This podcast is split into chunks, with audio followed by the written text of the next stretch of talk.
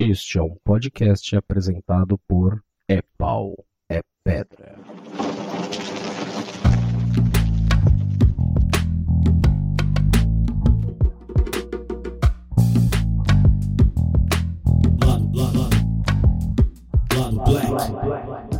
Nossa, Você aprender a história deles. É, esto- estourou, estourou a deles. Ai, ô, já que a gente não tem comentários, a gente podia ler o comentário dos outros, né? Fazer que nem o. o Comentário solidário. Comentando os comentários lá do.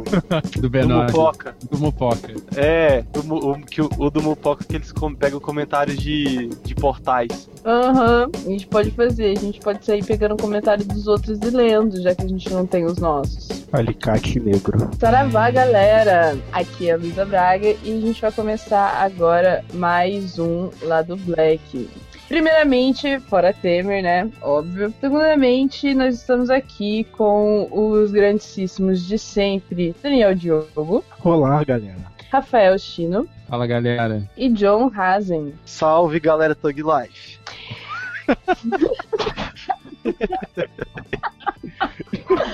Ai, que tesão! Veio, veio o funk da calça da gangue, cara. Caralho. Eu Merda. pensei agora, gente, desculpa. Não tinha pensado antes de falar. Perdoa. Ai, meu Deus do céu. com você. Ai, ai. Mas então, juntamos toda essa galerinha aqui, porque hoje a gente vai tratar sobre o filme Chirac, né? Fazendo aí uma referência à nossa bela introdução do John. a gente vai falar sobre esse que é o último filme do Spike Lee, foi lançado ano passado. Tem uma discussão puta foda e atual em cima dele, e a gente vai destrinchar um pouco sobre isso aqui nesse episódio. Mas, antes disso, vamos para os recadinhos de sempre. É, nós somos o Lado Black e fazemos parte do Epau é Pedra, que é um grupo colaborativo de podcasters. Nós somos todos, todos patrões do Anticast. É, então, seja um patrão você também. Vai lá, pague no mínimo um dólar ou cinco golpinhos, faça parte da Cracóvia e do Epau é Pedra. Mas se você não quiser fazer nada disso, pelo menos ouça os outros podcasts da família Epau é Pedra e da família Anticast. Hum, além disso, nós temos o nosso próprio grupinho, nossa própria panelinha, que é o lado Blackers. Entre parênteses, OB, do jeito que tá na nossa capinha. Você pode entrar lá e ir a outras referências, ouvir dizer, rece receber um feedback essa semana de que o nosso grupo é o único grupo que essa pessoa entra e sempre tem coisa interessante para ela ver. Ela falou assim: Nossa, eu tenho gosto de entrar no grupo de vocês porque sempre tem alguma coisa massa pra eu ver. Isso aí é verdade. É, vieram dar esse feedback para mim. Então, entre lá você também e vamos trocar mais referências maravilhosinhas juntos. Mas, então, vamos começar a nossa pauta e vamos falar um pouquinho desse filme, então, que é o Chirac.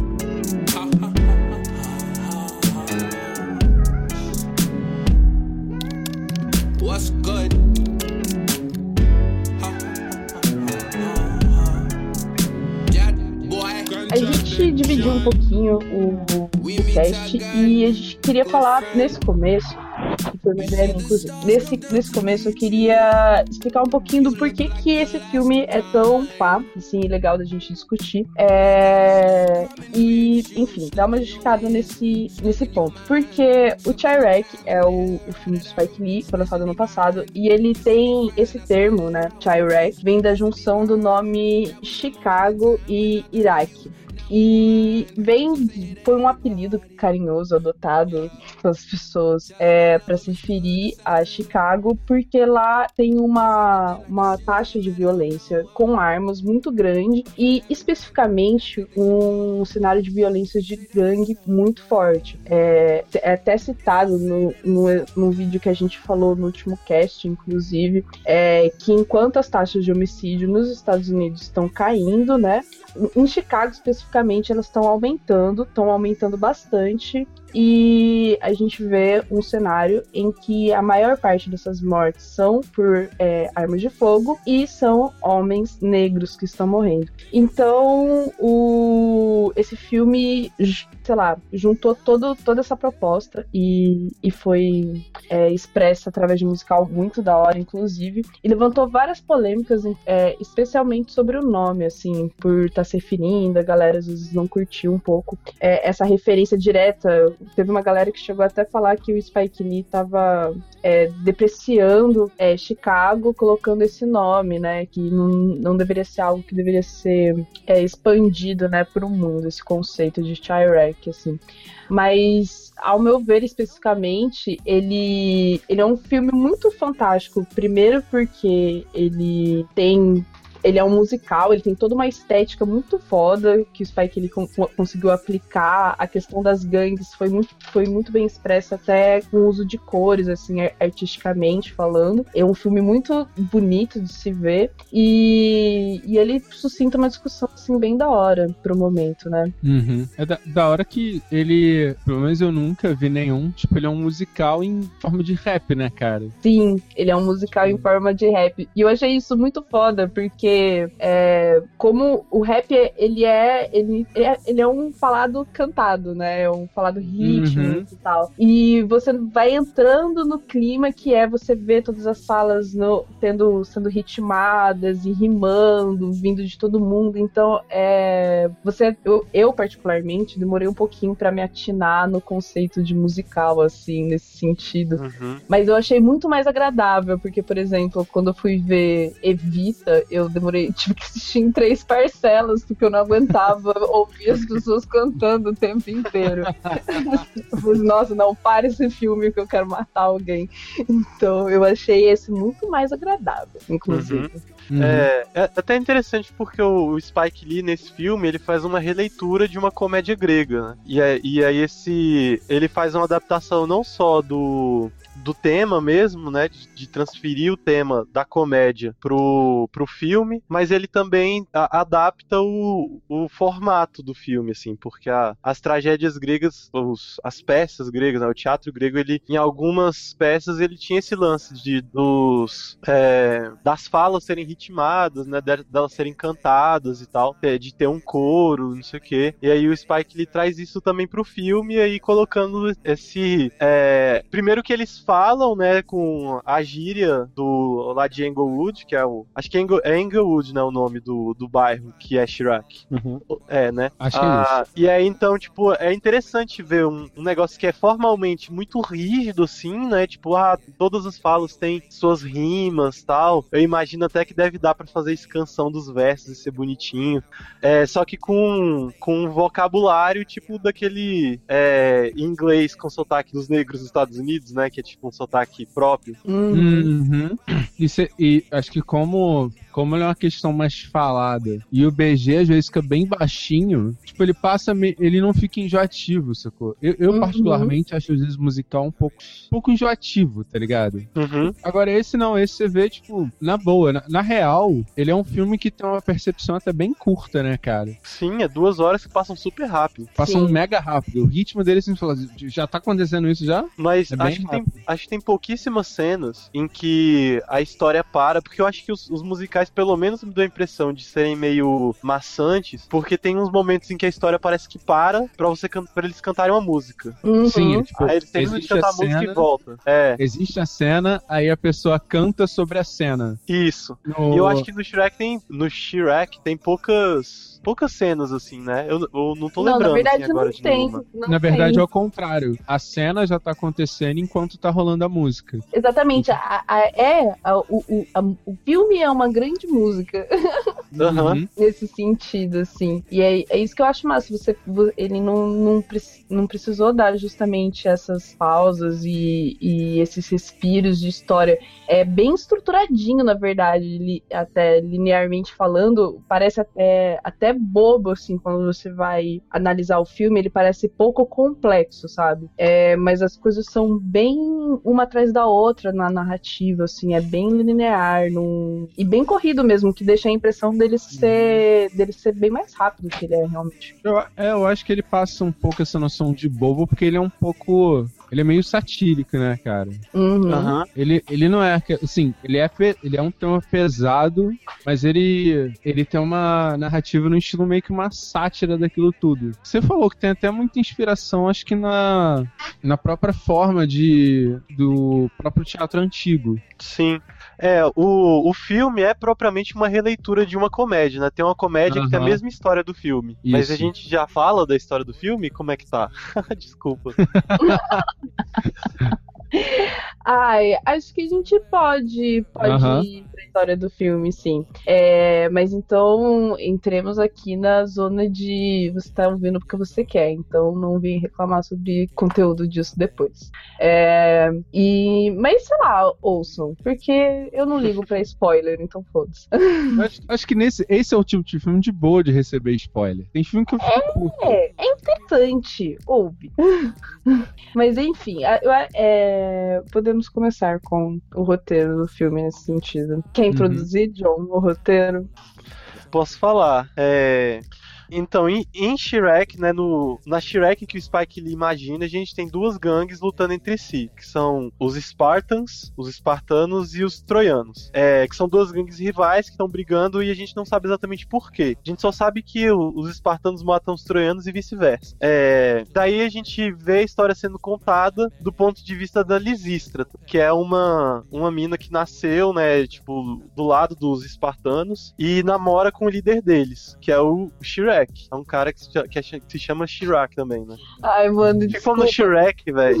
Mano, é que você tá falando Shrek. Eu tô lembrando do jeito que a minha mãe fala Shrek. Que é exatamente assim, Shrek. Difícil. E eu enchi o saco do Shrek. semana inteira.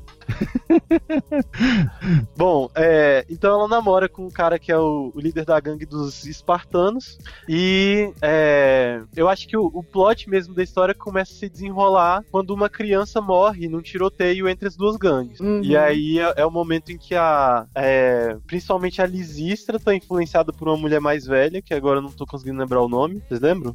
Que é. É a Peraí. Miss Ellen. É a Miss Ellen, Miss Ellen Worth, né? Uhum. que é uma mulher negra também, mais velha, que dá uma ideia, da- dá uma ideia para ela sobre como elas podem ah, tentar e fazer com que a guerra pare. Daí o objetivo dela, o, o grande objetivo do filme vai ser esse: encerrar a guerra entre espartanos e troianos. Uhum.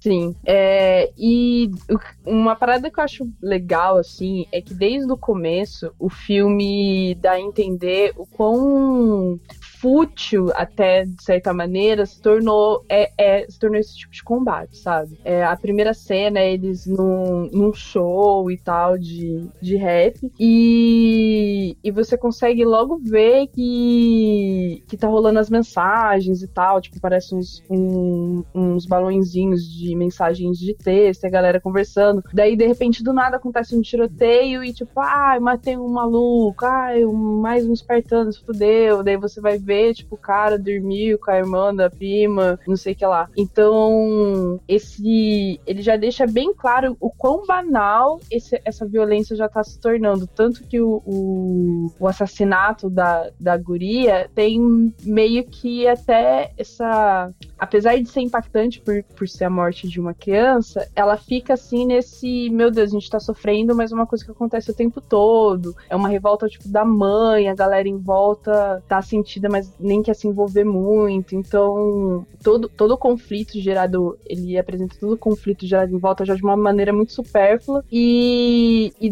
na- já caótica, assim, ao ponto de que a, a, a, personagem principal tem que agir de alguma maneira, assim, que ela se vê num- numa situação em que ela, ela se sente inspirada em agir, mas ela também sente uma necessidade de não fazer mais parte desse ciclo, sabe?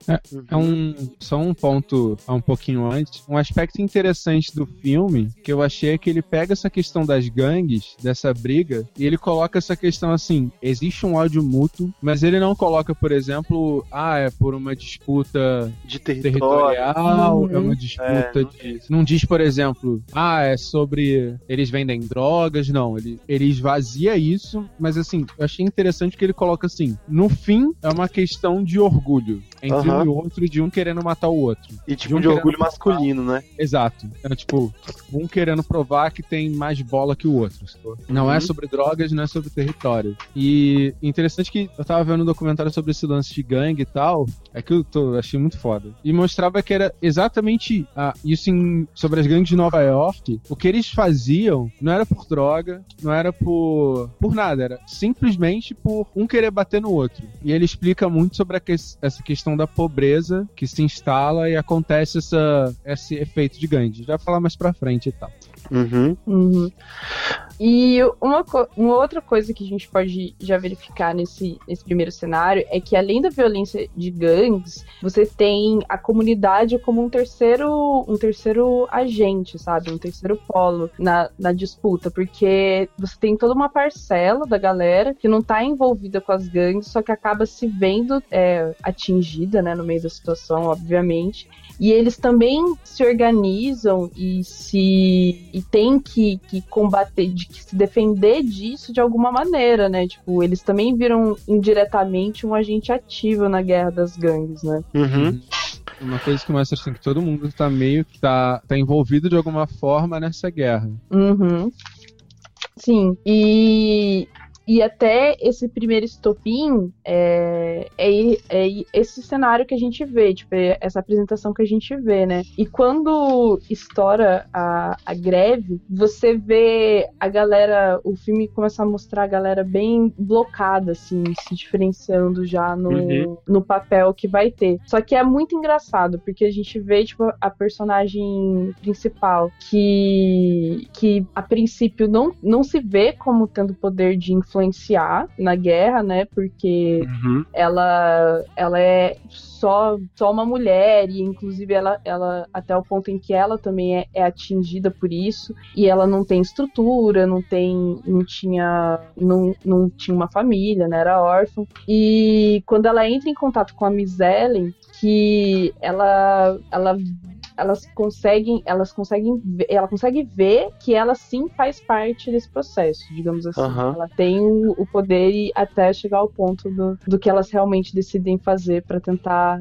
acabar com a guerra. Aí é que eu acho que é um momento interessante de explicar isso, né? É O, Uhum, o, qual que é a estratégia que elas resolvem usar pra acabar com, com a guerra. Sim. E é interessante que tem um, momento da, justamente da conversa dela com a Miss Ellen, em que a, é, ela tá te falando né, sobre essa sensação de impotência, e a Miss Ellen começa a perguntar "Ah, o que que, o que, que os caras precisam, né? O que que, o que que faz, o que que move os caras, para que a gente possa atingir essa coisa, já que a gente não pode atingi-los diretamente, já que falar não adianta e eles estão fechados pra gente. Aí ela começa a falar, ah, eles gostam, sei lá, de armas e de drogas, de. Aí ela dá, dá a entender que ah, eles gostam de sexo com a gente. E aí surge a ideia do que seria, tipo, a arma que elas têm. Uhum, sim. Ela, aí ela começa a falar isso, ela fala assim, ah, mas o que que eu faço? Ela fala, ah, caça no Google.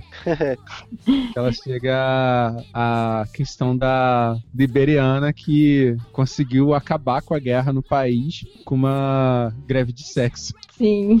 E é justamente o que elas vão fazer, né? Uhum. E aí entra o elemento da adaptação, né? Porque essa história de das mulheres que resolvem uma guerra com a greve de sexo é uma. E até, e até são referências bem explícitas assim do, do Spike Lee. É uma comédia do Aristófanes chamada Lisístrata. É o nome da, por isso que o nome dela é tão estranho, porque é o nome de uma personagem da- do teatro grego. Ah, isso Que era um- acontece também no. Sim. É, isso acontece também na, na, no- na, na peça. Daí, o, só que o que tá rolando na peça é uma guerra entre gregos, né? Tipo, entre os atenienses e os espartanos. Daí as mulheres da Grécia se juntam e decidem fazer uma greve de sexo até que os, os, os esposos e amantes delas decidam parar com a guerra fratricida. Tipo, e aí é, essa é a referência que o, que o Spike Lee faz, né? Do mesmo jeito que Uhum. gregos estavam matando gregos, tipo, irmãos matando irmãos, Uhum. você tinha é, em Chirac negros matando negros, tipo, negros na mesma situação econômica se matando, meio que fazendo o trabalho sujo do sistema é, suprematista branco. E Uhum. aí tem, tem várias referências, assim, tem algumas coisas que eu tentei pegar e não consegui achar, tipo, tem essa questão da Lisístrata, né, que é a referência direta, a personagem tem o mesmo nome, é, tem a referência dos espartanos e dos troianos, que são os nomes das gangues, e, o, e a gente tem a estrutura mesmo de uma peça grega, né, você tem um, um cara que é o que é o narrador, Uhum. que é o, o, O o fantástico Jackson. Samuel Jackson. Cara, que esse cara é muito maravilhoso.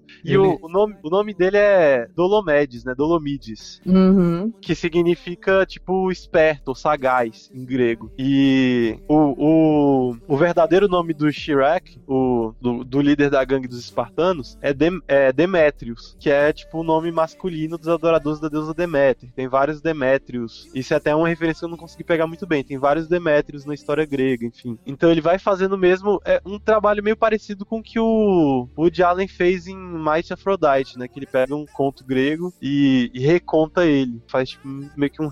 Não exatamente um remix, né? Uma, uma adaptação. Uhum. Uhum.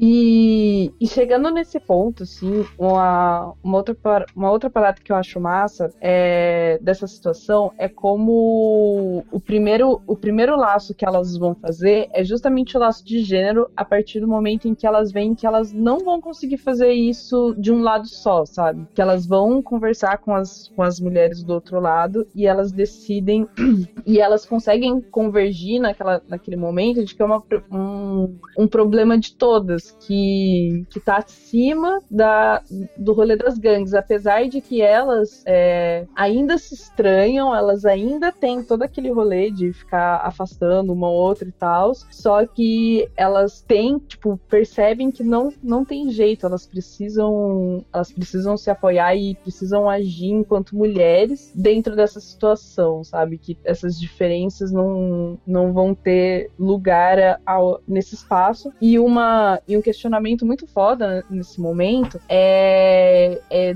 justamente o que, que vai acontecer com elas se elas fizerem isso, porque isso, obviamente, não vai ter consequência num, num- numa realidade, né? Você deixar de fazer sexo com, com seu homem e tal, elas imediatamente já começam a questionar essa questão do e se ele me trocar e tal. E elas chegam num outro ponto que eu acho muito foda, que é a conclusão de que uma parada dessa só acontece se todo mundo aderir. Assim, se todas elas aderirem e eles realmente não tiverem outra opção, tem que ser uma coisa massiva, porque senão vai ser só o ato desesperado de algumas mulheres que depois vão ser trocadas e Uhum. nada vai acontecer feijoada, sabe? É, e, e uma coisa que eu notei assim em algumas cenas é a percepção que ele dá de que existem. Existe a questão, por exemplo, a, a que é a. Acho que são mais atraentes, por assim dizer, ou que estão dentro de um padrão estético mais comum, tem mais confiança pra fazer isso. Uhum. E as que fogem desse padrão estético, tanto na cena do da reunião das mais jovens quanto das mais velhas, se recusam a falar, tipo, fala assim, velho, mas peraí, você tá na boa, eu não tô tão tranquilo assim, eu tenho que segurar meu homem. Aham. Aí que ela, e elas começam a ter essa percepção que fala, não, peraí, tem que ser uma parada que todo mundo vai aderir, que aí sim vai dar certo. Uhum. Senão, inclusive, a gente vai ser trocada. Exatamente. E eu acho que isso, na verdade, simboliza muito o papel delas, dessas mulheres, da, da, das gangues, né, durante essa trama, porque elas fazem muito papel de resistência, sabe? É, elas não só iniciam isso, como até no decorrer do filme elas é, são fazem parte do simbólico todo da questão. Elas que tomam a, as ações mais simbólicas, assim. Então é, exige uma, uma força, uma unidade de todas elas muito grande, assim, justamente porque elas foram de símbolo. Assim, eu até coloquei elas realmente como resistência. Enquanto elas não fraquejassem, ainda ainda estava vivo o negócio, sabe? Uhum. E.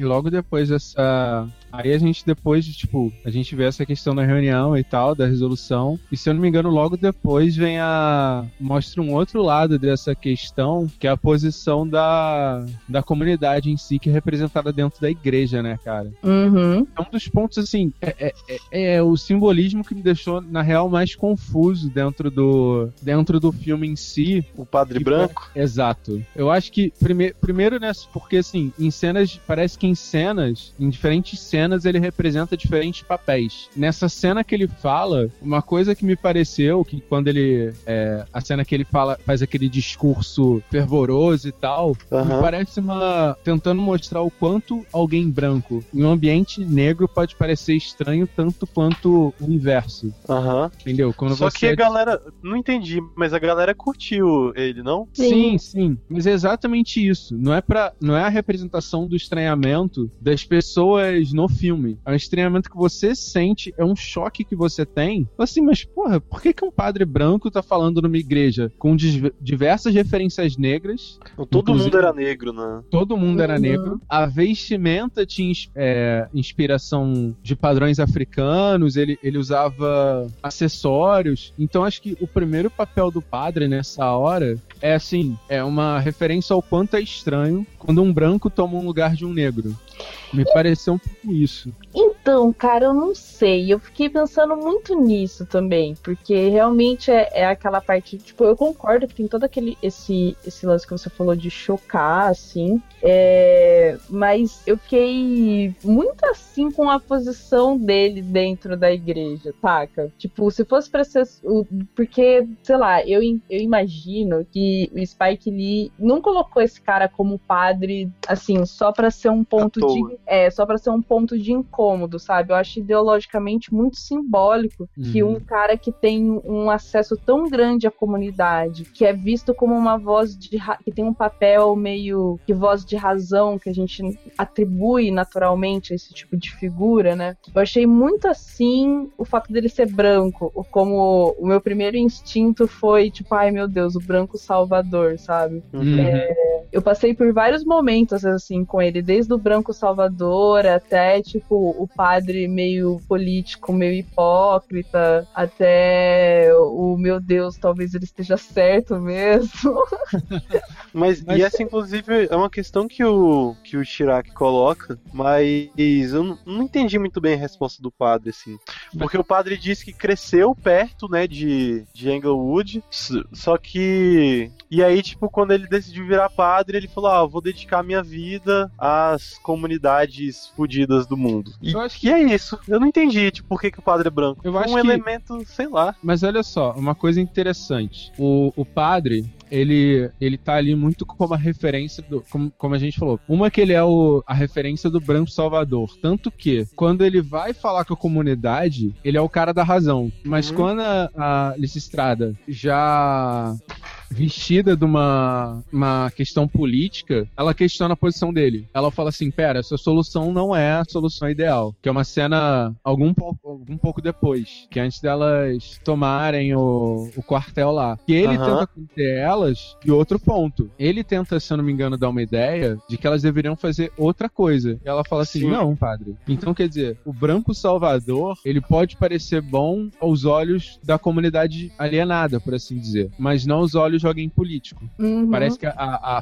a vestimenta dele cai. No fim, no, no fundo, no fundo, ele, ele não tá. Ele não sabe a vivência daquela comunidade. Então, é como se no fundo ele não tivesse imune ao espírito do Branco Salvador, que ele até tivesse as boas intenções, né, de Uhum. fortalecer a comunidade, porque o, o discurso dele é muito nesse sentido, assim. No discurso do enterro da guria, que é a, a Penny, né, Uhum. É Patty? Pa Patty, é. Justice for Patty, é. E, e nesse, nesse momento, o discurso dele, ele não é só aquele discurso emotivo ou puramente religioso, de não, vamos confrontar nossas Deus. Ele faz um puta de um discursão político, de pegar uma arma e fazer Cita todo aquele X. é, fazer todo aquele sensacionalismo em cima, e de como essa. E, e relacionando com toda a questão política e da violência, o, o descaso dos membros da gangue, o descaso do Estado. Então, tipo, ele tem um- um- um- uma retórica muito boa e que sim, faz muito sentido. Eu fiquei, eu fiquei, eu juro que eu fiquei me esforçando pra ficar encontrando falhas na retórica dele, assim, nesses momentos. É, mas no fundo, no fundo, eu acho que essa parte mostra que ele ainda tem aquele fundinho de colonizador, sabe? De que, Uhum. ai, peraí, que a minha, a minha alternativa realmente pode ser melhor, sabe? Só que eu não sei se. A minha dúvida em relação a se de fato tinha esse tom crítico é porque aí, assim, eu não conheço muitos filmes do Spike Lee. Mas não me parece que ele seja um cara assim muito sutil, saca? Parece que quando ele quer falar alguma coisa, ele pega, coloca um personagem fazendo um discurso cabuloso sobre isso, assim. É, e no filme, pelo menos essa questão do padre, não me parece que tem uma crítica muito evidente. Até porque no final, o padre aparece caminhando de mãos dadas com a Lizzie, tá naquele, naquela cena muito doida lá, que parece um casamento, todo mundo de branco, muito louco. Uhum. Sim, mas tipo, eu no acho final ele tá lá, sabe? Ele é um dos caras que, ah, montou o Tratado de Paz. Sim, mas é por isso mesmo que eu, que eu falei, tipo, que eu fiquei tentando achar muitas falhas nesse personagem que não tinham. Mas eu acho que esse ponto aí que o Stino falou, não é. Ele não é sutil. Justamente por isso. Tipo, a crítica dele pelo método delas e ele, e ele tentando é, um pouco que impor a visão dele sobre o assunto, não, não foi sutil assim. É, e eu acho que por isso que ela tem um pouco de validade nesse E ele, e ele nesse Porque a proposta- com elas, ele, ele dá a entender assim, como se ele entendesse a vivência. Ao mesmo tempo que ele caga pra vivência dela, ele tenta colocar como se a vivência dele fosse igual a dela, entendeu? Sim, Acho que isso cena fica bem termina- aparente. É, a cena termina com ela falando é, alguma coisa tipo "Ah, as nossas. Do... É, não, as minhas dores, alguma coisa assim. Aí ele fala as nossas, as nossas. Uhum. Aí eu achei Exato. super estranho esse, esse É a nossas vindo parte dele. que pra mim ficou mais evidente o contraste que ele faz, assim, tipo, quando eu senti que o Spike Lee queria mostrar que aquele cara tava de alguma forma errado, que ele tava, ele tava claramente fora daquele contexto, entendeu? Aham. Ele, ele é uma peça desse, desse mundo, ele é uma, uma representação real do que acontece. Mas quando você observa ele estereotipado dessa forma, ele fica. Ele salta de uma forma que você percebe que aquilo não tá certo. Aham. É que na hora da igreja fica estranho. Você, você só estranha que ele é branco. E nada mais. Mas nessa hora que ele se estrada, você fala assim: ah, não, tem um discurso ali que tá, não tá legal. Uhum. Mas eu acho que, mas eu acho que é um pouco, mas eu acho que ainda assim é um personagem simples, assim. Eu acho que essa é, é, é a única coisa mais mais obscura dele, digamos assim, porque e, a- na outra parte dele de realmente apoiar e de ter as intenções dele para fortalecer a comunidade, eu acho que isso é, é muito válido, assim, tanto que realmente ne- no, no Chirac, a igreja tem um, um sentido muito, muito forte de organização social, né? Ela tem esse, esse papel Uhum. de organizadora social. Tipo, as pessoas vão lá não só pra, pra lamentar, mas é, é lá que elas também interagem enquanto comunidade e com um padre desse, é lá também que elas se educam politicamente, digamos assim, Sim. elas é, é, Aham. têm o estímulo, encontram né, um estímulo nesse sentido do pensar crítico, né? Tipo, isso é uma parada que eu acho muito, muito massa do papel da igreja, da igreja é, nesse filme, assim, porque às vezes você vê essa mesma relação da igreja com as pessoas pessoas sem o ponto político, que eu acho que é muito, muito agregador e amplo, não sei dizer se é realmente amplo assim por lá, mas que é realmente muito agregador. E aqui não acontece de maneira muito qualitativa, mas é, é, ele mostra como esse envolvimento também pode ser benéfico quando não carrega um monte de preconceito, né? Ou, aquela, ou uma visão não produtiva sobre a situação. Agora, uhum. foi mal estender isso só um pouquinho, é que eu lembrei de uma coisa também. Se eu não me engano, uma das críticas que a nação islã fazia muito ao catolicismo era que o catolicismo, no fundo, no fundo, era branco. Uhum. O catolicismo, uhum. não, o cristianismo, no, cristianismo. Fundo, no fundo, era branco. Sim. E, mas eu, eu também queria falar um pouco mais desse, desse ponto ainda. É, só que uma coisa, nessa cena que as, as meninas discutem com o padre, é, a, as propostas do padre não são não são bizarras, assim. Ele meio que faz uma análise assim meio mais menos pessoal, né? Que elas falam, tipo, muito da vida delas tal. E, e é, tipo, uma parada importante pra maneira como elas decidem colocar a ação delas em prática. Uhum. Ou as uhum. propostas delas em prática, né? E o padre já se coloca numa postura um pouco mais assim de ah, vamos analisar estruturalmente aqui o que que causa esses nossos problemas. Aí ele, põe, ele propõe para elas que, ah, o que, o que o que a gente precisa, aí esse a gente eu acho muito estranho, mas aí o que a gente precisa é de educação, de saúde, de a, aparelhos de serviço público, né, basicamente o que ele fala. Uhum. E no final, elas acabam incorporando isso. A cena não termina com um conflito entre eles, né? A cena não, termina não. com ele falando. E aí no final das contas elas elas agem da maneira como elas queriam mesmo, elas fazem do jeito que elas queriam, só que elas incorporam as, as propostas do padre. E aí no final o que elas conseguem é justamente uma, a construção de uma rede de segurança social, né, na comunidade. Tipo de novos hospitais, é, novas escolas, de um centro de atendimento a, a, pessoas em situações de vulnerabilidade, enfim. Sim, sim, que é que a gente vê no, naquela assinatura do final do filme, né? E são e alguns pontos que elas levantam, até se eu não me engano, naquela discussão com os policiais. Quando elas estão lá em cima, os policiais começam a discutir com elas, que elas começam uhum. a expor essa falha do Estado quanto à, à sociedade a sociedade local. E, e agora. É, mostrando. Cara, esse filme é interessante que ele mostra a visão não só do daquela região do de Chicago em si, mas também da, da região privilegiada de Chicago, né? Uhum.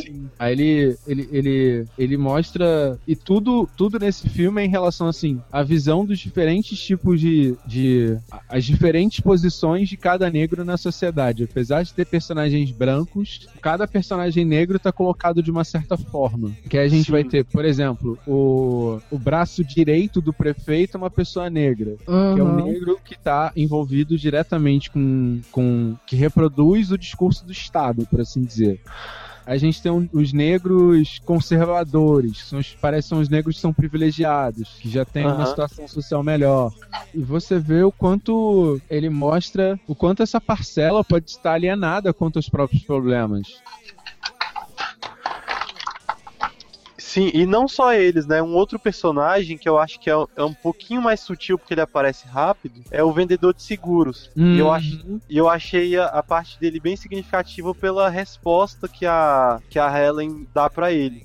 Porque assim, é, com, como é que é essa cena, né? Ellen tá num jardim, no jardim dela, né? Plantando, sei lá, cuidando do jardim. Ah, irmã dela. É, elas moram na mesma casa? Acho que é, né? Alguma coisa assim. É? Ah, acho tá. que é, então. não sei. Ah, Enfim. é, eu acho que não é a casa da irmã dela porque a irmã viajou e ela ficou lá e seria meio estranho, enfim. É, é, é uma cena, na real, essa cena é tão pouco deslocada do filme. É, ela é, ela é meio isolada mesmo. Porque ela tá, tipo assim, ela tava, ela já tava no protesto e nessa uhum. cena ela tá, tipo, mega leve, né, cara? É, tipo, tranquilaça. Porque assim, ela tá lá cuidando do jardim dela. Aí chega na, na grade um, um vendedor de. Não, chega na grade um cara perguntando pela irmã dela. Uhum. E ela, tipo, é toda solista, o cara também super educado. A, a troca, a conversa entre eles é extremamente leve, é extremamente tranquila e muito cordial. Uhum. Até que ele fala pra ela: ah, é, quando você encontrar sua irmã, entrega aqui pra ela o meu cartão. Aí ela vê que é de uma companhia de seguros. E ele diz: É, porque a gente ficou sabendo, a gente sabe que a sua irmã tem um filho, né, mais novo, e a gente queria vender pra ela um seguro de vida, porque a gente sabe que aqui nessa região os garotos mais jovens têm uma chance muito grande de pararem no hospital ou de morrerem. Então a gente, a nossa empresa tem o. E, e é aquela coisa louca do capitalismo, gente fina, né? Que o objetivo da nossa empresa é ajudar pessoas como vocês a não ficarem desamparadas no caso de uma tragédia, não sei o quê. Aí ela escrotiza com o cara e manda ele embora. E uma das coisas que ela fala é tipo, sai daqui e diz pra Casa Grande que não deu certo, que a estratégia de vocês não deu certo. E o cara meio que sai correndo, assim. Ou sai correndo não, né? Ele vai embora. Mas é- essa frase dela eu achei muito significativa, porque o cara também é negro, né? O vendedor de Uhum. seguros também é negro. Uhum. Uma... Daí, ela, daí ela meio que faz essa acusação dele ser um negro da Casa Grande, sabe? Tipo, Uhum. o negro que é o. o que nem o Ali chamava o Foreman, o Uncle Tom, né? Uhum. O negro solista, o negro que se vendeu tal. Uhum. E, o- e o outro personagem negro que mais ou menos representa a mesma coisa é o. que eu não sei o nome, que era. Eu nem sei o que ele fazia no filme. Ele era Ele chefe parece de ser tipo polícia. um secretário de segurança. É, tipo isso, né? Ele, ele tem um papel assim, ele não é. Ele não é. Ele é, ele é relacionado com o prefeito diretamente, mas ele. Na, na real, quando ele apareceu a primeira vez, eu falei, será que é o prefeito? É, parecia o ele, já prefeito. chega, ele já chega botando uma banca. Só que faz Uhum. todo sentido ele ser secretário de segurança. Que é um cargo assim, foda. Só que não é o, o prefeito. Não, é o prefeito. E, cara, o, o- velho, o prefeito nesse filme, então, puta que pariu, cara. Ele é o, o auge da. Ele, ele acho que é o cara mais. O estereotipado mais. Sim. Pô, tem uma cena muito escrota que ele fala. Ele fala alguma coisa sobre. É é uma cena que a gente vai explicar melhor depois, mas ele fala um negócio sobre uma cama. Aí ele fala: ah, essa é a cama perfeita pra transar com a negra. Basicamente, essa ideia que ele fala. Uhum. Aí, tipo, os outros dois caras são com ele olham assim, tipo, caralho, que isso? Aí ele, ah, relaxa, minha esposa é, é birracial. Uhum. Minha esposa é mestiça. Aham. E sabe o que que isso me lembrou? Quando estavam tentando evadir as acusações de Donald Trump, a galera tava falando, nossa, mas a esposa dele é mexicana, e a esposa dele não é mexicana. A mexica- é, ela é da Letônia, sei lá. É. E não sei se, se esse caso aconteceu antes, mas ele lembrou essa parada na hora, velho.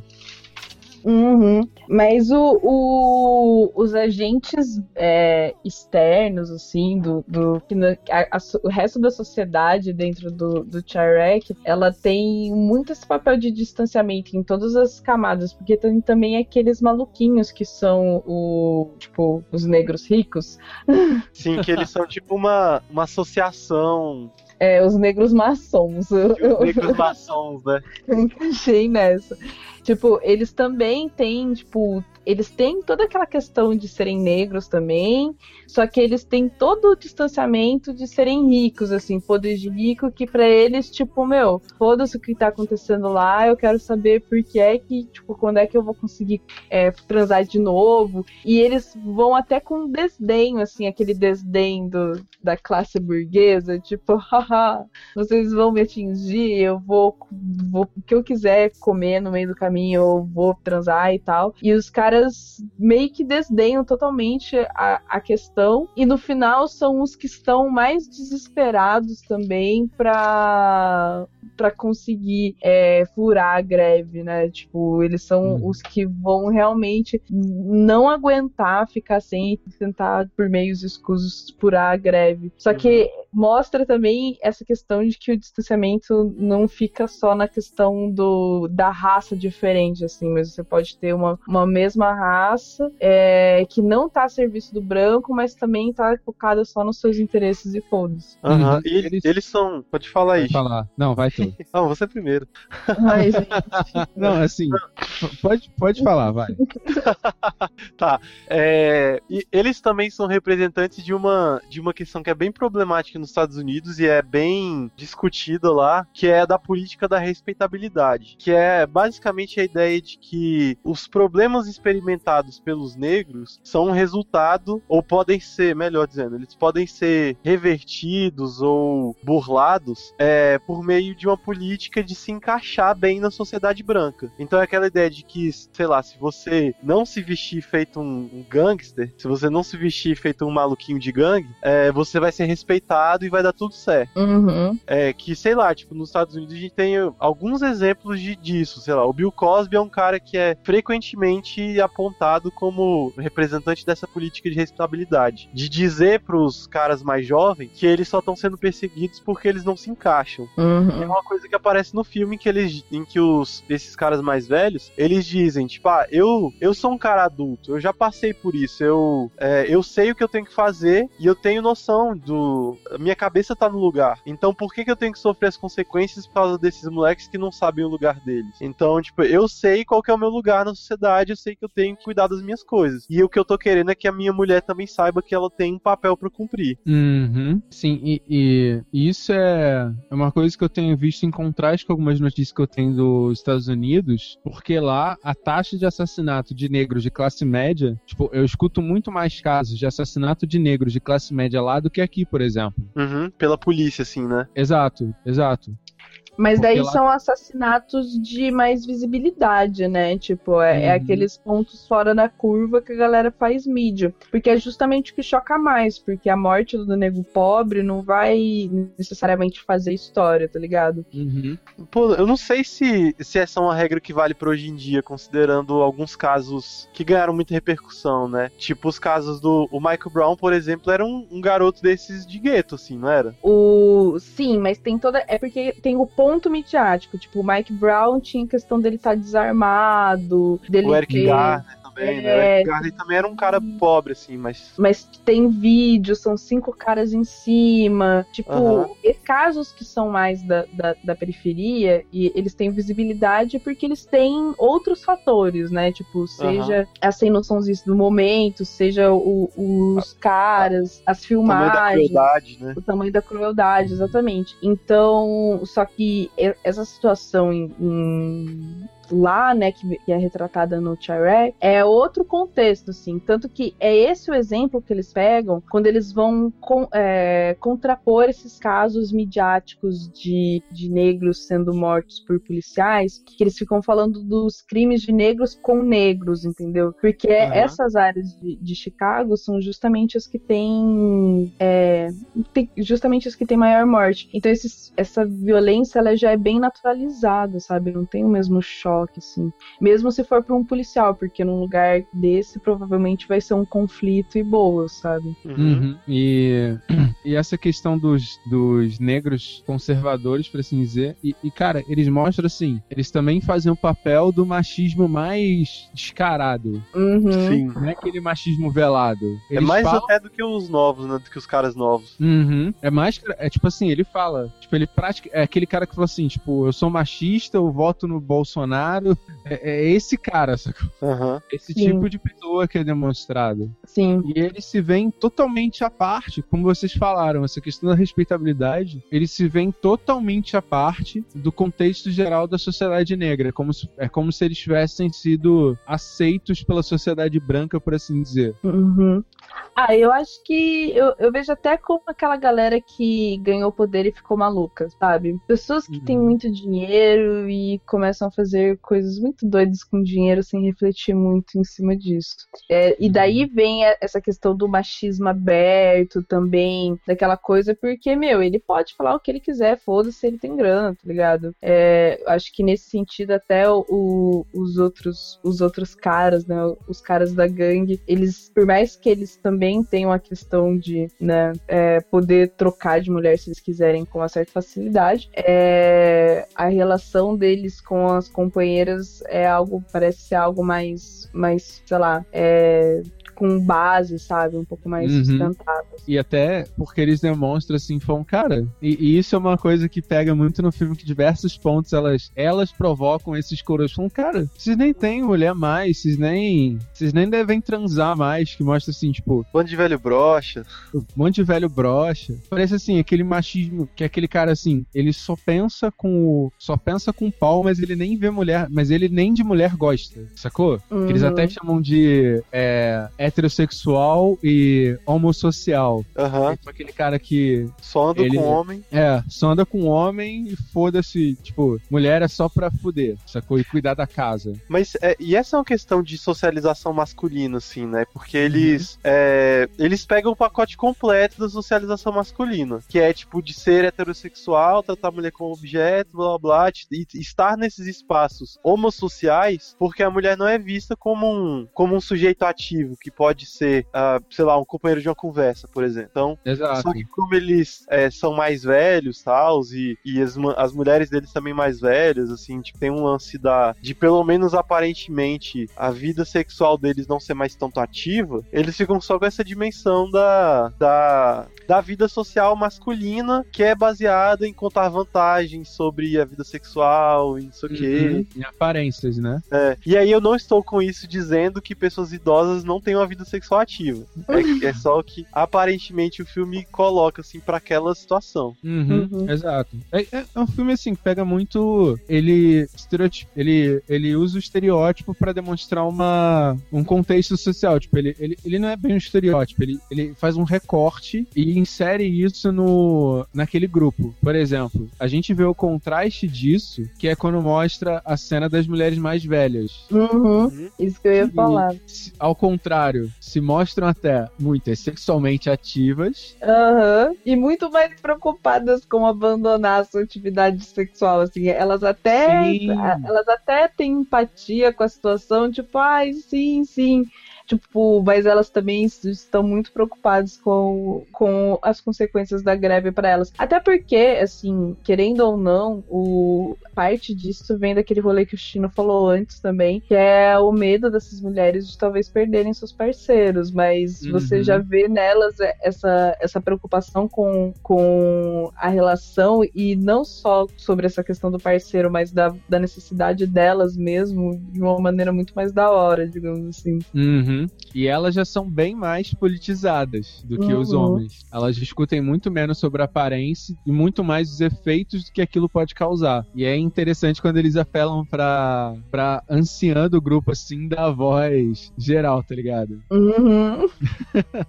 Melhor momento. Uhum. E elas, assim, quando elas apelam pra esse discurso durante o filme, elas começam a colocar essa questão política de assim, cara, são meus, é, o meu filho que tá morrendo. Porque isso, isso, eu acho que eu tô pulando o rolê, mas parece que é uma crítica até que foi feita ao, ao filme todo em si, mas que mostra, assim, é, que a mulher é representação da família. Aham. Isso, pra mim, assim, parece um pouco estereotipado. Apesar do filme ser coberto de estereotipo, é um estereótipo que ficou um pouco, tipo assim, ah, você é mulher, você é da família, entendeu? Eu não sei se Aí- isso foi um... um- aí- Pode falar. Não, eu ia dizer que eu até, tipo, super entendo a crítica, né, de colocar esse papel de, de manter a estabilidade da família com a mulher, mas eu não sei em que medida isso não acaba sendo meio que uma, uma, uma realidade em, em várias situações, principalmente em, em- em comunidades é, mais vulnerabilizadas, que nem a comunidade lá em, que se passa o filme, em que, Uhum. sei lá, tipo, a maior parte das. E esse até é um dado real, assim, que a maior parte das famílias é monoparental feminino, né? Tipo, são sim, sim. as mulheres que de fato cuidam da família. E isso não só, não só porque os homens abandonam as famílias, mas também porque em muitos casos eles morrem ou são presos. Sim, e aí é isso é uma um coisa que dado- aproxima muito Estados Unidos e Brasil, né? Nesse, nessa situação. É, uma coisa que no Brasil é a realidade, por exemplo, que a maioria das pessoas são. É, a maioria das pessoas que recebem o auxílio, porque para você receber o auxílio você tem que ser segurado. Para você ser segurado você tem que estar trabalhando. E Aham. geralmente quem recebe esse auxílio são mulheres que são presas às vezes por. Sei lá, por, é, por, por cúmplice, por exemplo. Aham. Por questão de que elas são acusadas por ser cúmplices de seus parceiros ou algum outro envolvimento com algum tipo de crime, mas elas estavam trabalhando Sim. e tipo tentando cuidar da casa de todo jeito, sacou? É, e- Sim. e- Tá, sim, e, e isso tem. isso tem é, muito reflexo é, justamente por conta da situação carcerária. Tipo, isso é o reflexo de uma política carcerária que vocês falaram sobre a questão da, da relação entre o Brasil e os Estados Unidos. E eu lembrei disso, que é, é justamente essa esse afastamento da, da população negra e a marginalização e a criminalização dela, que nos Estados Unidos, é, tanto nos Estados Unidos como no Brasil, vem é, se intensificou com o processo de, ai, de armamento de- de- dessa galera e virou um- um- uma guerra realmente em que a as mulheres são acabam sendo as maiores é, vítimas no sentido de que elas que ficam carregando, na verdade, todo o resto da sociedade enquanto esses homens estão morrendo e sendo presos, digamos assim. Tipo, No fim, elas pagam o pato de tudo que acontece, né, cara? Uhum. Acaba Uhum. socando. E, e concretamente acaba que são elas que são a- as pontas de lança dessa mobilização política, né? Mas também de, de manutenção das relações familiares, assim. Elas que mais se preocupam em, sei lá, ter uma mobilização, transformar as tragédias familiares em uma questão política, assim. Uhum. Uhum. Sim, é, mas só para a gente poder dar uma avançadinha, outro ponto que é muito. Ah, na verdade, alguém tem mais alguma coisa para falar sobre isso? Não, tô, Não, não, boa. contemplado. Tesourando. É, outro ponto que eu acho muito foda que eu queria falar também é sobre a, a, a visão desse conflito internamente, assim. A visão da greve e do, do- da guerra em geral dentro do- das gangues. Porque eu acho que tem, tipo, duas coisas muito fodas, assim, que são colocadas no filme. E uma é como, no fundo, os dois, os dois malucos não, mas o Chirac, principalmente, o outro, o, o outro carinha lá dos, dos Wesley Spartans, Snipes. é, dos, dos Eu Spartans, achei ele, isso muito bom. ele é ainda tava sofrendinho, Aham. mas o, o Chirac, ele tava, tipo, passando suave pela situação e, e só o resto da galera se fudendo e ele lá super de boa, malandrão. arrumou a e mina, tal. né? É. Exatamente. Mas é, é engraçado que, no, apesar do, do, alto, do alto escalão tá livre, tipo, o resto da galera se fudendo e já surgindo ali uma série de reflexões entre, entre os próprios integrantes da, das gangues sobre qual é o sentido de tudo aquilo, né, mano? É, é interessante que eles, ele mostra uma cena em que, tipo, a galera. Ele fala assim: Shrek, galera- acho que. é- Eu não lembro se é com. Não, é, é com Shrek, né? É com Cyclope. Que acho que é o É, o nome. Sniper. É, isso. O nome dele é Ciclope. Isso. Que aí fala assim: a galera não quer guerrear. E o que, que eles estão fazendo? Pensando. Pensando o quê? Em sexo? Não. Na, tipo, na vida que eles levam. Como assim, pensando? E é, é interessante quando fala assim, quando você tira todo, por assim dizer, toda essa aparência da masculinidade que eles precisam ter, é como se eles percebessem que todo esse rolê é inútil. Uhum. Tudo que eles fazem é inútil. É tipo assim, velho, porra. Nada e, faz sentido se você não pode nem transar no fim do dia, sabe? e, e, e agora que eu queria falar logo lá no começo que eu vi do, do, do documentário sobre as gangues de Nova York. Que eles ah, falam... tô ligado. Com Leonardo DiCaprio. Não,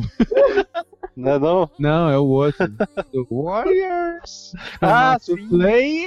Rola uma referência, é verdade. Aham. Sim, essa parada do Kenny Diggett rolou Aham. mesmo. Muito bom filme. Assistam Warriors.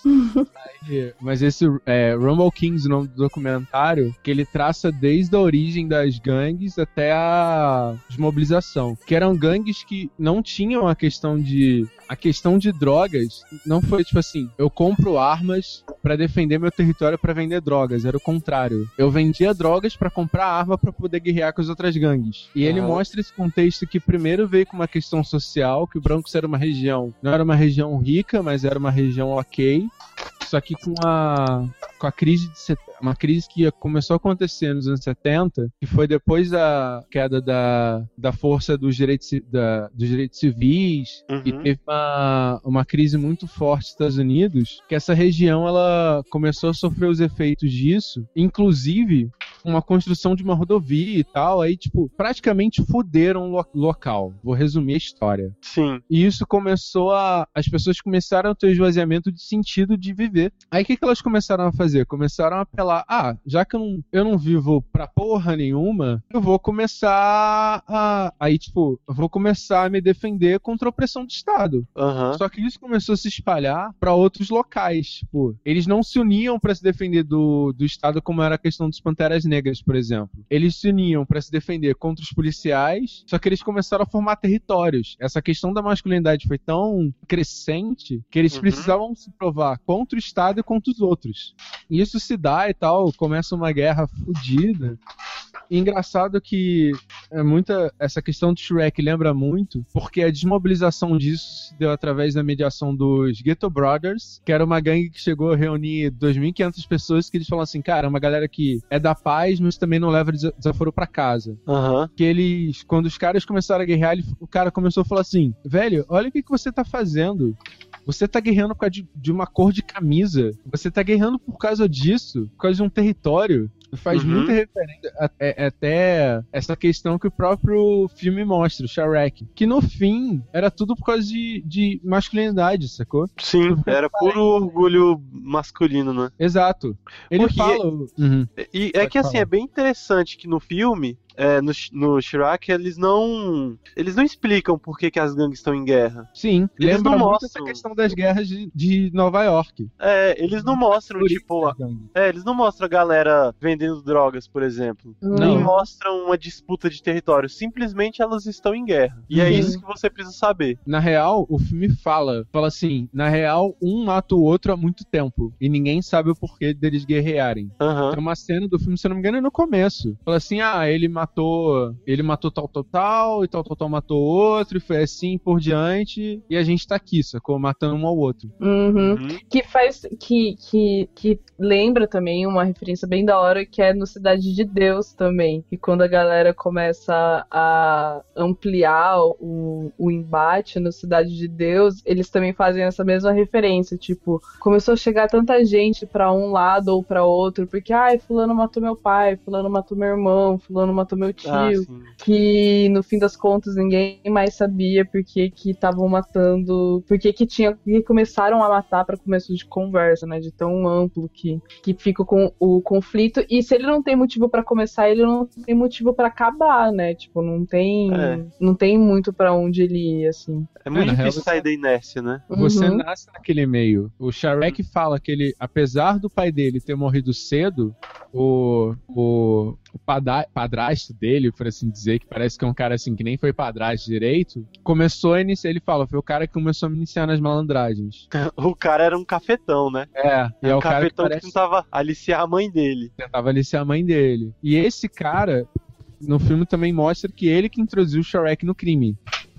Aham. O pai dele era criminoso e esse cara também era criminoso. Não era só cafetão, ele também estava envolvido na. E é uma coisa que mostra no filme também, que a, a relação do, do território se expande pra toda a comunidade, né, cara? Tipo, ah, esse puteiro aqui é dessa gangue, essa casa Aham. de chip é da outra gangue. E é toda uma conexão, né, cara? Sim, sim. E, e outro, outro rolê que, que me deixou muito, muito sensibilizada nesse rolê, nessa parte das, gra- né, dessa parte das gangues, foi o impacto disso, quando eles mostram o impacto disso é, dentro das vidas daquela galera, né? Tipo, que tem os personagens que, que eram ex-soldados, né? Tipo, que é o, o Wills, né? O Rodinha, Rods, que é o, a galera que não morreu nesse combate, mas que fica, mas fica paralisada, por exemplo, Uhum. tipo, com que tem a sua vida totalmente modificada por esse rolê totalmente vazio e no fim das contas eles mesmos ficam se perguntando por quê, porque é essa galera no início do filme, eles tipo, ele- eles deixam a, a entender assim que eles continuam fazendo parte do cotidiano das gangues, sabe? Tipo, ó, meu, você sobreviveu e tal, obviamente você não vai ficar lá correndo atrás do maluco com arma, mas você ainda faz parte da galera e tal, tipo, não, não tem uma segregação necessariamente com essa galera, ao mesmo tempo que não tem, que você vê toda a dificuldade deles, é, tem até um- uma sequência que é só, só retratando sobre isso, que é o cara andando pelas ruas, tipo, não conseguindo subir calçada e tal, e toda a dificuldade que, que, que restou pra vida dessa pessoa por conta do conflito. É, e eles também fazem parte da, da reflexão, tipo, meu, olha pra gente, olha o que, que tá acontecendo com, com a galera e pra que que, tipo, qual que é o ponto disso tudo? É, qual que é o sentido? Vai acabar ou, ou ou, ou não, a gente só tá aqui se matando por nada, né? Tem até uma Uhum. cena interessante que é a do. Quando o Shrek tá, tipo, ele tá se afundando em tudo que ele pode e vê um cara com. que foi baleado, que tá de cadeira de rodas, dá uma real nele, né, cara? Fala, pô, e aí? Olha, olha como é que eu tô. Por que, que a gente faz isso? Isso foi pra nada. Eu tô agora aqui, pô, tenho meus. Ainda sou jovem, mas tô aqui, porra, com minha perna utilizada, não posso fazer mais porra nenhuma. E pra que isso? Ele falou, pô, eu visto as cores, eu vesti as cores, eu, fa- eu ainda visto as cores, e pra que isso? Que o cara dá uma real sagaz no Shrek, enquanto o Shrek tá, tipo, fumando um e enchendo a cara, sacou? Aham. Querendo morrer, sacou? Usando mil paradas ao mesmo tempo. O que também faz parte muito da, da, da realidade que sustenta essa inércia, né? Tipo, você ficar anestesiado o tempo todo e não ter esse momento de, de, de choque de realidade, assim, que o filme traz. E, e é justamente todos esses, esses vários choques que vão, vão tendo que vão encaminhando, tipo, a, a, a solução, assim, sabe? É, nesse sentido, ele é bem. O filme ele é também bem moralista certinho, assim, ele deixa bem, bem claro ah, as lições morais que levam à reflexão do, do herói, no caso, anti-herói, não sei, né? Do filme. Tipo, Uhum. justamente nesses pequenos momentinhos, assim, que nem desse cara. Uhum. Então, nesse sentido, acho que a gente pode ir falando justamente sobre como termina, né? Qual, qual que é a, a solução dada pro, pro conflito, né? Que, Aham. que começa a passar, tipo, pelo. começa no, no meio. do- Quando a galera começa a radicalizar, né? Tem, tem essa parada massa da gente citar também, que é quando as mulheres da, da gangue invadem, acho que é um, um quartel. É um arsenal. É, um Uhum. arsenal. uma Um arsenal do exército. É um arsenal do exército, que é uma cena, assim, muito curiosa Surreal. e interessante. Puta merda, essa cena, cara. Que, que elas vão entrar no. no é, elas já sabem disso, né? Tipo, dá a entender que, que isso já tá marcado, mas elas vão pra lá e elas vão tentar seduzir um general que é, tipo, o estereótipo do redneck, né? De lá. E, e o cara vai todo, todo bravão conversar com a mulher, todo serião e tal. E ela vai já deixando claro pra que, que ela tá lá, que ela tá lá pra seduzir ele, vou fazer os seus desejos selvagens, vão brincar aqui de faz de conta, em cima de um belíssimo canhão. Caraca, e é, é louco que esse cara é tipo uma, uma representação assim do, do conservador do sul dos Estados Unidos, né? Tipo, que Sim. preserva aquela memória da guerra civil, do- dos confederados. Uhum. A até um- sala dele é ótima, cara. Tipo, tem o, o, o Dick, tem o, o Bush, o Nixon, tipo, só aqueles presidentes da hora. Só. Tem, tem, tem a Condoleezza Rice também. Uhum. Mas é tipo só a galera neocon cabulosa. Aí, tipo, tem vários presidentes e, e a, a, a Lisístrata pergunta: Ah, mas cadê o Obama? Não tem a foto dele, não? Aí Não. ele fala: ah, Eu prefiro ter um, um, um leão africano, é, a, a Lion, a African Lion, né? Eu prefiro ter um, um leão africano do que um Lion African, que é tipo um africano mentiroso na, na Casa Branca. E ele tem, Uhum. tipo, umas bandeiras dos confederados. É uma loucura a casa dele. Ou a casa Sim. não é um escritório, uma casa, eu não sei. É, o que Aham. escritório. É tipo, é, a sala dele lá no quartel. E, cara, essa cena é muito foda. Quando ela, tipo, quando ele tá dominado, que, velho, que ela arranca a bandeira dos confederados e só tem aquela, aquele fundo preto, tá ligado? Aham. Uhum. Cara, isso, isso, isso é parte assim, caralho, foda pra caralho. E ela, e depois vem a, a cena dos policiais assim, ué, você tá me dizendo que mulheres dominaram o, o quartel? Sim, senhor. Sem armas? Sim, senhor. Mulheres armadas dominaram o quartel? Sim, senhor. Tipo, o cara fica, fica chocado, que mostra assim, cara, é um monte de cabeça vazia ali dentro que, que se deixa, se deixa seduzir, tá ligado? Sim, mostra o quão. Não, não no sentido literal, mas o quão frágil é o, o conteúdo dessas instituições, sabe? Uhum. Tipo, é, eu acho que é, é bem, é bem engraçado essa relação que ele faz. Mas, gente, que cena maravilhosa. Realizei isso. Cara, e ele, ele com a bandeira, Isso eu tava pensando em botar de capa de Facebook. Que é ele. Quando ela. Que é uma cena que ele tá assim, com a bandeira do. do sul cegando ele, tá ligado? A Uhum. cuequinha dele também era disso, não era? Era. A cuequinha Nossa, dele é sul. cara, é verdade. Dele fica lá lindão, com uma cueca com a bandeira dos confederados, uma venda dos confederados em cima de um belíssimo canhão, gente. É tipo, o, pra mim o Spike Lee tá falando assim, cara, vocês são patéticos. É, é o supra-sumo da humilhação, sabe? em cima dos seus símbolos, tipo, os seus símbolos não valem nada nem pra vocês, tá ligado? Olha que situação desrespeitosa com todos os envolvidos.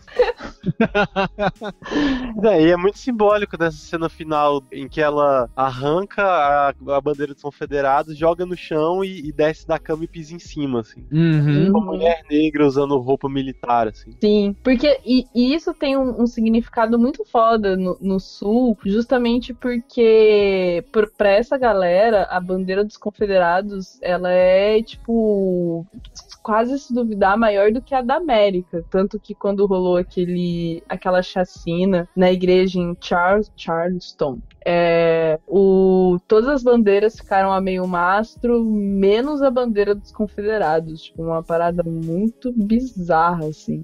É, então é bem simbólico mesmo esse ato dela. Uhum. E então, tipo, depois desse, desse, desse assalto, né? As coisas tomam uma puta de uma proporção, a galera realmente embala na, né? greve. Meu, tem o, o Brasil. A vers- eles fazem, é, vira internacional e eles têm, tipo, as frases em, em todo lugar. E eu achei a brasileira maravilhosa.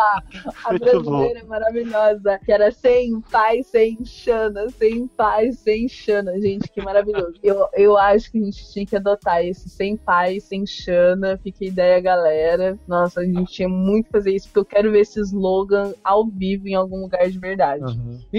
A única coisa que eu achei engraçado nisso é que o Brasil, assim, o Brasil é branco, né, cara? É, todo mundo é branco no Brasil. Aham. Ai, gente, mas vamos combinar aqui quem ia estar fazendo um protesto desse? Não ia ser a galera branca que ia estar fazendo um Ia, protesto ia. em apoio à preta Sul. preta dos Estados Unidos? Eu, Aham. é, É, é um escroto, mas é um né, recorte cara? até mesmo rea- até, até certo ponto real, assim. Aham. É, é só, tipo, é- eu não achei. isso- é- eu achei isso engraçado. Eu li, ué. engraçado. Mas é, é, é foda. Uhum. Aí. pode ah, não, falar. pode falar. Não, pode falar. Não, assim, aí, tipo, quando a parada toma essa proporção toda. E aí vem a, a resolução do conflito, né, cara? Engraçado que antes disso eles tentam umas táticas, assim, muito engraçadas. Tipo, nossa, nós vamos bombardeá-las com músicas. É, músicas dos anos. Romântica. Músicas românticas dos anos 70, dos anos Uhum. 80, sei lá. Cara, começa a tocar umas músicas muito bregão dos anos 80, sacou? Eu até acho Uhum. da hora ainda, mas. E- Sim. Só que a resolução final da parada é uma, é uma guerra pra ver quem chega ao orgasmo primeiro entre a Alice Strade e o Shrek. Então, eu, eu, eu vou admitir que essa parte eu perdi um pouco na. Porque eu assisti em inglês o filme. Eu perdi um pouco o, o objetivo daquele momento. Caralho, o que tá acontecendo aqui? Tipo assim, Eu como entendi depois Quem só. ganhar o quê? Que, o quê? Como Não, mas assim? é, demora um pouquinho. Duas É que, na real- também. Quem, quem tirar o sutiã primeiro perde, é isso? Eu pensei, pô, será que é quem se render primeiro ao outro? É, eu eu, também pensei que era isso. achei Quando que era ele isso. falou assim, ah, turn the lights off, eu falei, perdeu, perdeu geral, perdeu todo mundo. Todo mundo fudeu, perdeu. É, eu achei que todo mundo tinha desistido. Mas não, era, era, era o lance de quem. Aí depois eu baixei uma legenda que é bem traduzida. Porque quando eu fui ver o filme a primeira vez, é, só tinha aquela legenda zoada, só que tipo, tradução Google Translate. Depois eu achei uma tradução mais, mais da hora em português. Aí dá pra entender. Era quem. É quem, Quem- quem, quem gozar primeiro. Quem gozar primeiro. Porque Mas é, aí- tem uma hora que o, que o cara, que o prefeito fala, é, who comes first loses. Uhum. Ou alguma coisa assim, É. E, de- e eu achei isso, porra, eu falei, caralho, que escroto, cara. Só né? que, aí de- só que aí depois você entende qual é do rolê, na verdade, tipo assim, porque isso dá a entender que todo mundo assim, bom, a Alice Estrada agora perdeu. Ela entrou no nosso jogo, ela perdeu, mas na real ela já tinha tramado outra parada, É. que era o O o Ciclope. Cyclope lá e falar assim, porra, não, vocês, na real, só quem tá ganhando com essa porra são vocês, seus babacas, e o, e o Shrek. Ele tá, tipo, meio que entrando no sistema de vocês, mas a gente vai continuar se fudendo nessa porra. Que é a rendição dele, que é, é uma parte que eu achei irada, tá ligado? Que a galera da gangue fala assim, não, tu tá passando a gente pra trás, tu tá se rendendo meio que ao sistema, a gente não quer entrar nesse jogo não, a gente tá se rendendo de verdade. Que pro, no final, todo mundo sai, tipo, ganhando, menos o Shrek. Shrek se fode, porque ele achou que ia ficar na boa. É, ele se fode em termos, eu acho. Acho que É, não. Não, É pra porque ele, assim. se fode Ah, pra ele, não na real. Tipo, Aham. ele acha assim, falou, porra, agora eu me fudi. Eu achei que ia sair ganhando, eu achei que ia sair com um acordo bom e na real não vai ser bem assim. Agora tá todo mundo arrependidinho e eu tô aqui bancando. Não vou me render, sacou? Ah, você diz antes da cena final. Antes da cena final. Ah, tá, sim.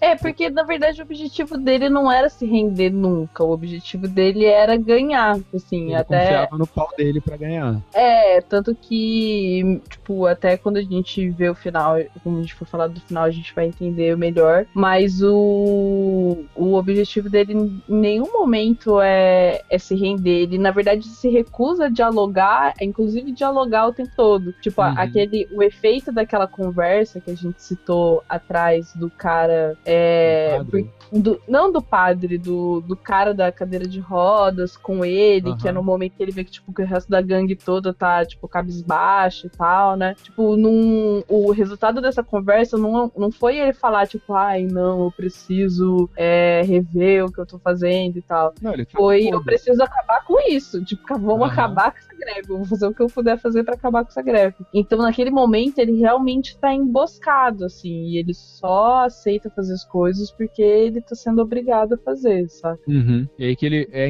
inte- até interessante, você saca que ele ainda é resistente a toda a ideia, porque na cena final da igreja, que é onde todo mundo assinaria os papéis da, da trégua e assim por diante, que é até interessante que tem assim mil promessas do Estado, como assim, tipo, a gente sempre pôde fazer isso, a gente só não fazia, preferia gastar em outra coisa, preferia enriquecer uma galera aí. Aí o.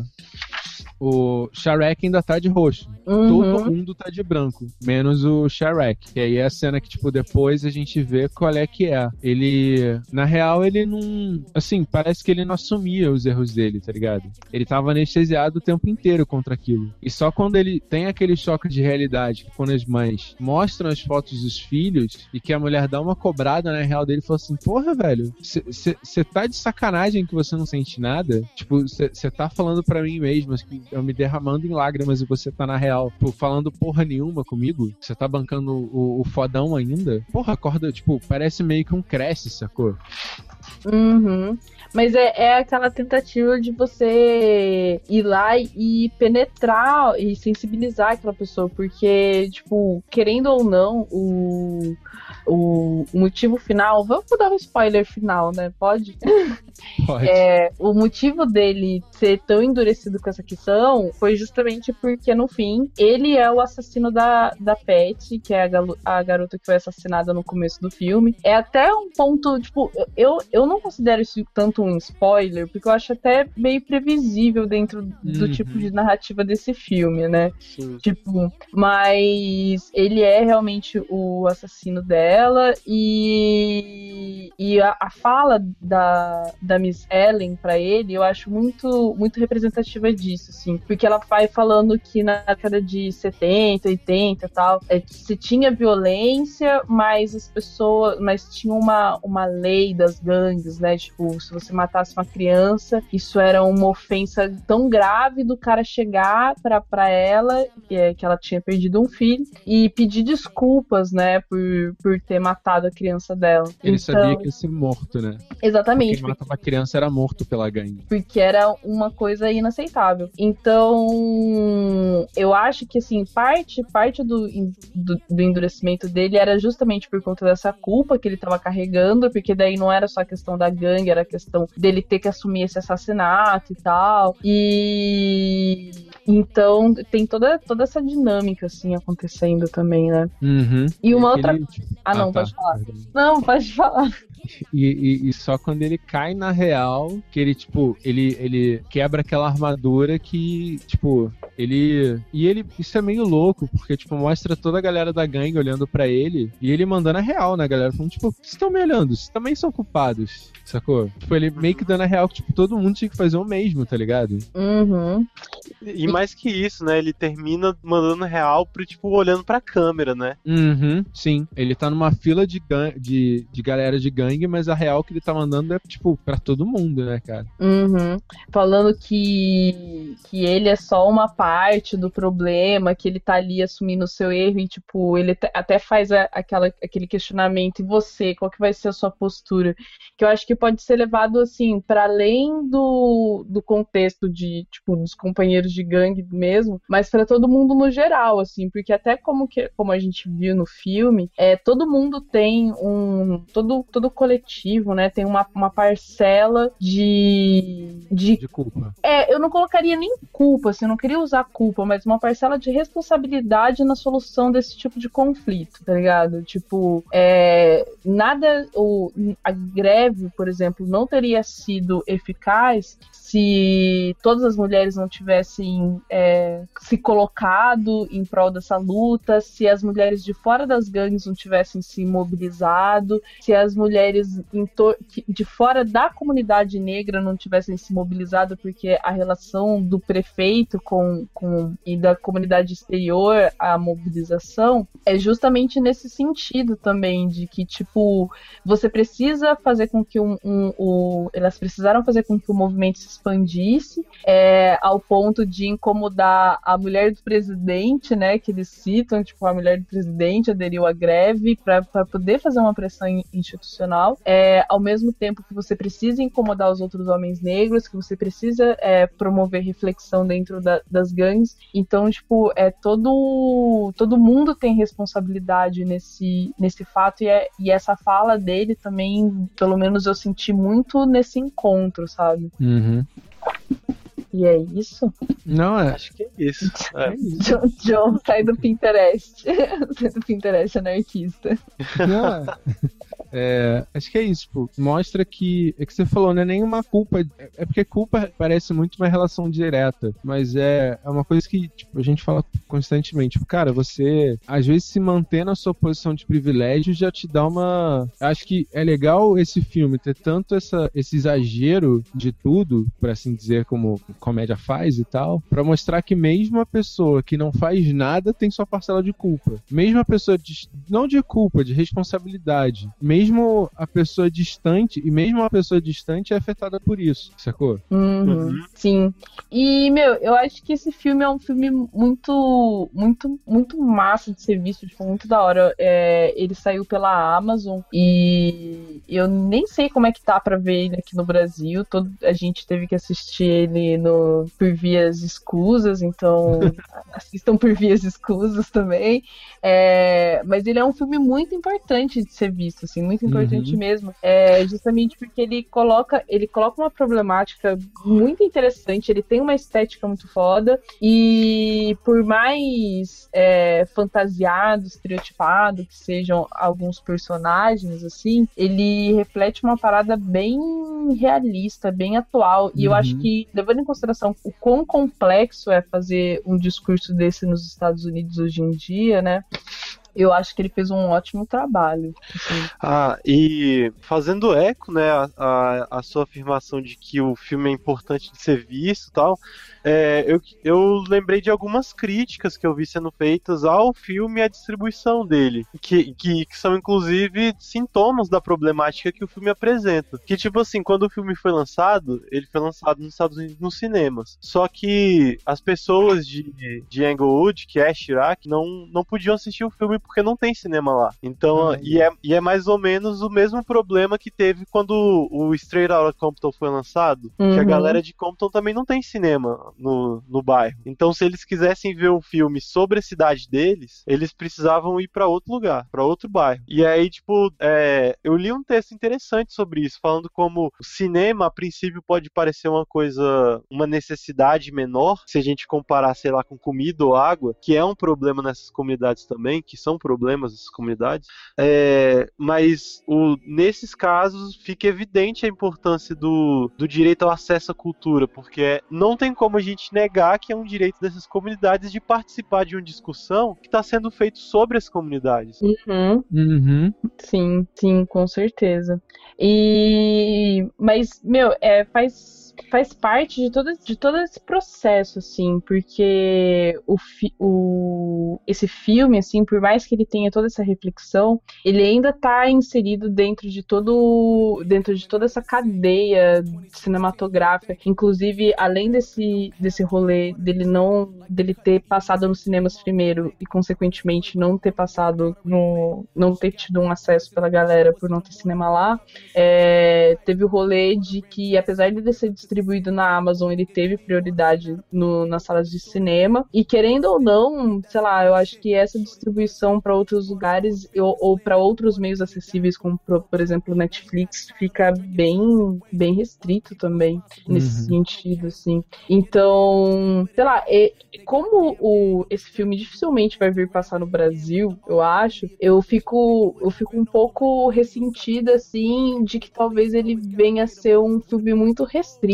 assim, e acabe virando um cult sem muita importância nesse momento, sabe? Que é um, um momento que um filme com esse discurso poderia ter um, um impacto bem interessante na discussão sobre, sobre o status atual do negro e tal nos Estados Unidos, assim. Tanto que quando eu fui refazer as leituras para gravar hoje, eu tava sentindo falta justamente disso, assim, de um burburinho maior com relação a ele, devido. Porque, pra, pelo menos para mim, vendo de fora, é, essa retratação é bem. é- esse retrato, ele é bem chocante, até, inclusive, assim, tipo, de você ver uma realidade dessa. É, por mais que você consiga reconhecer a suavização que ela tem por estar representada no, no musical e tal, ter toda a, a caracterização dada para os personagens e para a narrativa, no fundo você sabe que isso é uma realidade, tipo, muito cruel. Então, ainda, tipo, e justamente fazer um musical em cima desse tipo de, de, de narrativa é pra, pra te provocar choque, assim. Então, eu fico, fiquei muito sentida do fato de talvez ele ser um filme um pouco restrito, assim, no alcance. Uhum.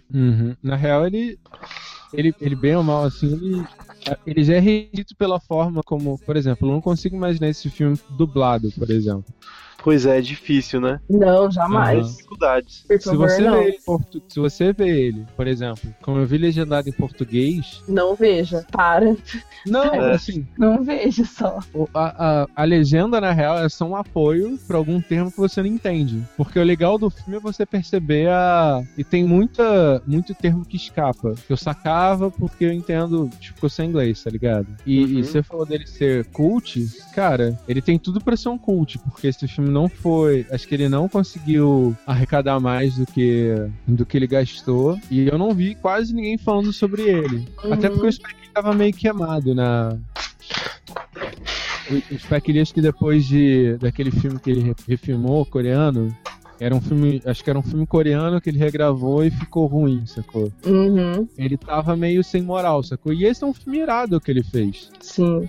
É um filme bem, bem da hora, vai virar um puta cult. Aí, É. pras, pras gerações futuras. Aham. Ficar aquele Spike Lee se acharem inteligente. Mas assim, uma parte Pode falar. Aqui, um- uma parte importante da, da cinematografia do Spike Lee tem um pouco disso, né? Foi meio é, renegado dentro do cinema americano, né? E, e parte daquele cinema Black Exploitation e tal, foi meio com essa peste de, ah, filme cult, filme muito de nicho, não é filme mainstream, assim. Uhum. E, eu- e eu acho, eu acho isso foda, porque eu acho que ele tem é, muitas. Ele tem umas características diferentes, assim. Eu acho que o cult, no fim das coisas, cai muito para aquele mainstream, que, que é uma linguagem específica, quando o diretor dá uma, a sua linguagem, só que ela não é, é muito. Ai, é- ela não é uma linguagem muito que causa muita empatia nas pessoas, digamos assim. Elas não conseguem se relacionar muito. Porque eu acho o Spike Lee, na verdade, um diretor bem da hora, assim. É, Eu não vi esse filme coreano, na verdade. Só Ah, que. Foi o, foi o Old Boy que ele regravou. Pô. Ah, sim, não, não vi o boy. Gente, Mas os, os outros filmes dele são bem da hora. Eu acho bem da hora, eu acho que ele tem um- uma, uma característica muito dele, uma estética muito dele, assim. E, e, eu, é, e eu acho que esse filme também reforça muito isso. Ele, meu, arrasou no filme. Mas, então, É isso. A gente pode terminar com esse vamos tom terminar. otimista. Sim. e vamos fazer os nossos destaques de semana aí.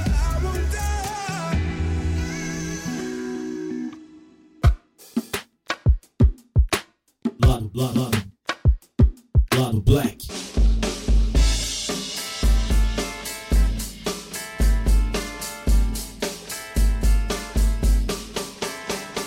Que vocês têm de bom pra compartilhar com as pessoas ou de não bom pra compartilhar com as pessoas. É. Ah, eu vou começar. Que, é, eu, eu vou recomendar o documentário que eu vi que eu adorei ele, assim, porque eu acho Warriors um filme foda. E que eu comentei no cast, que é o Rumble King. Tá na Netflix, pra quem assina Netflix. Pra quem não assina, baixem ilegalmente. Essa é a real. Ou se você achar algum tipo de crowdfunding, algum jeito de ajudar o filme, ajude, porque ele é legal. Ele não deve ter sido barato e ele uma ideia legal. É, é isso, cara. É, que ele retrata sobre, como eu falei, ele pega desde a criação, desde o, todo o contexto social que geraram as gangues de Nova York, não a do, do- as gangues com Leonardo DiCaprio, até a solução disso, que foi bem da hora, foi uma coisa bem interna, assim, sacou? Foi uma, uma resolução do- das próprias pessoas. E na real tem que só fazer um parênteses, cara. Estados Unidos, olhando a história dos Estados Unidos, parece que é um lugar, um lugar que aparece muita coisa foda, mas tem muita gente que pode rolê. Tem uma galera que estraga, né? Tem uma galera que estraga. Nossa, olha que coisa da hora. Eles se movimentam. Caralho, Panteras Negras. Vão foder com isso. Isso não vai ser legal. Essa é a história dos Estados Unidos pra mim. é isso. Uma nação dedicada a destruir sonhos. Exato. Já diria Chomsky. Ai, ai, que ótimo. E você, John, tem alguma indicação? É, calma, eu tava pensando na minha indicação agora. Ah, sim. É, então, na minha indicação não é nada muito, muito incrível assim. É na verdade uma tirinha que tem no Tumblr, mas que eu acho muito sensacional. Que o nome da tirinha é Deep Dark Fears, tipo é, medos escuros e profundos. Que são tipo várias tirinhas num desenho super infantilzinho, só que as, as historinhas são os, os maiores medos que- de algumas pessoas que mandam pra esse ilustrador. Aí ele vai lá e faz um quadrinho sobre aquele maior medo da pessoa. Aí então tem umas coisas assim super tensas, super sombrias, é, umas histórias de fantasmas muito assustadoras, assim, que são nos quadrinhos bem bonitinhos. E o nome é deepdarkfears.tumblr.com. Nossa, eu tô vendo vários aqui que eu tô me identificando. eu vou mandar o meu de quando eu acho que eu tô de cueca em carro. Isso acontece direto. Como é que é? Como é Você- que é? Você anda de carro de cueca? Manda É, isso, por favor, peraí. É um medo que eu sempre. Eu sempre, assim, agora eu parei de ter esse sonho, mas era direto, assim, tipo, eu tava andando de carro, eu não tava com a cueca box que eu uso normalmente, era aquelas cuequinhas escrotas, pequenininhas. Saca? Tipo, quando você usa quando você é mais novo. Aham. Nossa, era direto. Vou mandar pra lá. Vou ser famoso com a minha cuequinha. É, minha indicação é essa: mandem seus maiores medos pra esse cara desconhecido na internet. Ai, ai. Sim, tô adorando também. ai, ai. É, então, eu não tenho indicação essa semana. Eu, minha indicação, de novo, pra vocês é tirem férias, sejam seres humanos e não tenham três empregos. É isso. Mas uma palavra de esperança na vida. Vá viajar. É. E nós ficamos aqui com as palavras de desesperança, sim. É, palavras de desesperança. É, nos vemos no próximo episódio. Primeiramente, pra. Não, primeiramente não, pra finalizar um belíssimo Fora Temer. Viva os nossos antigos direitos trabalhistas! É, e é isso aí, galera. Até o próximo EP. Tchau. Tchau! Tchau. aí. them.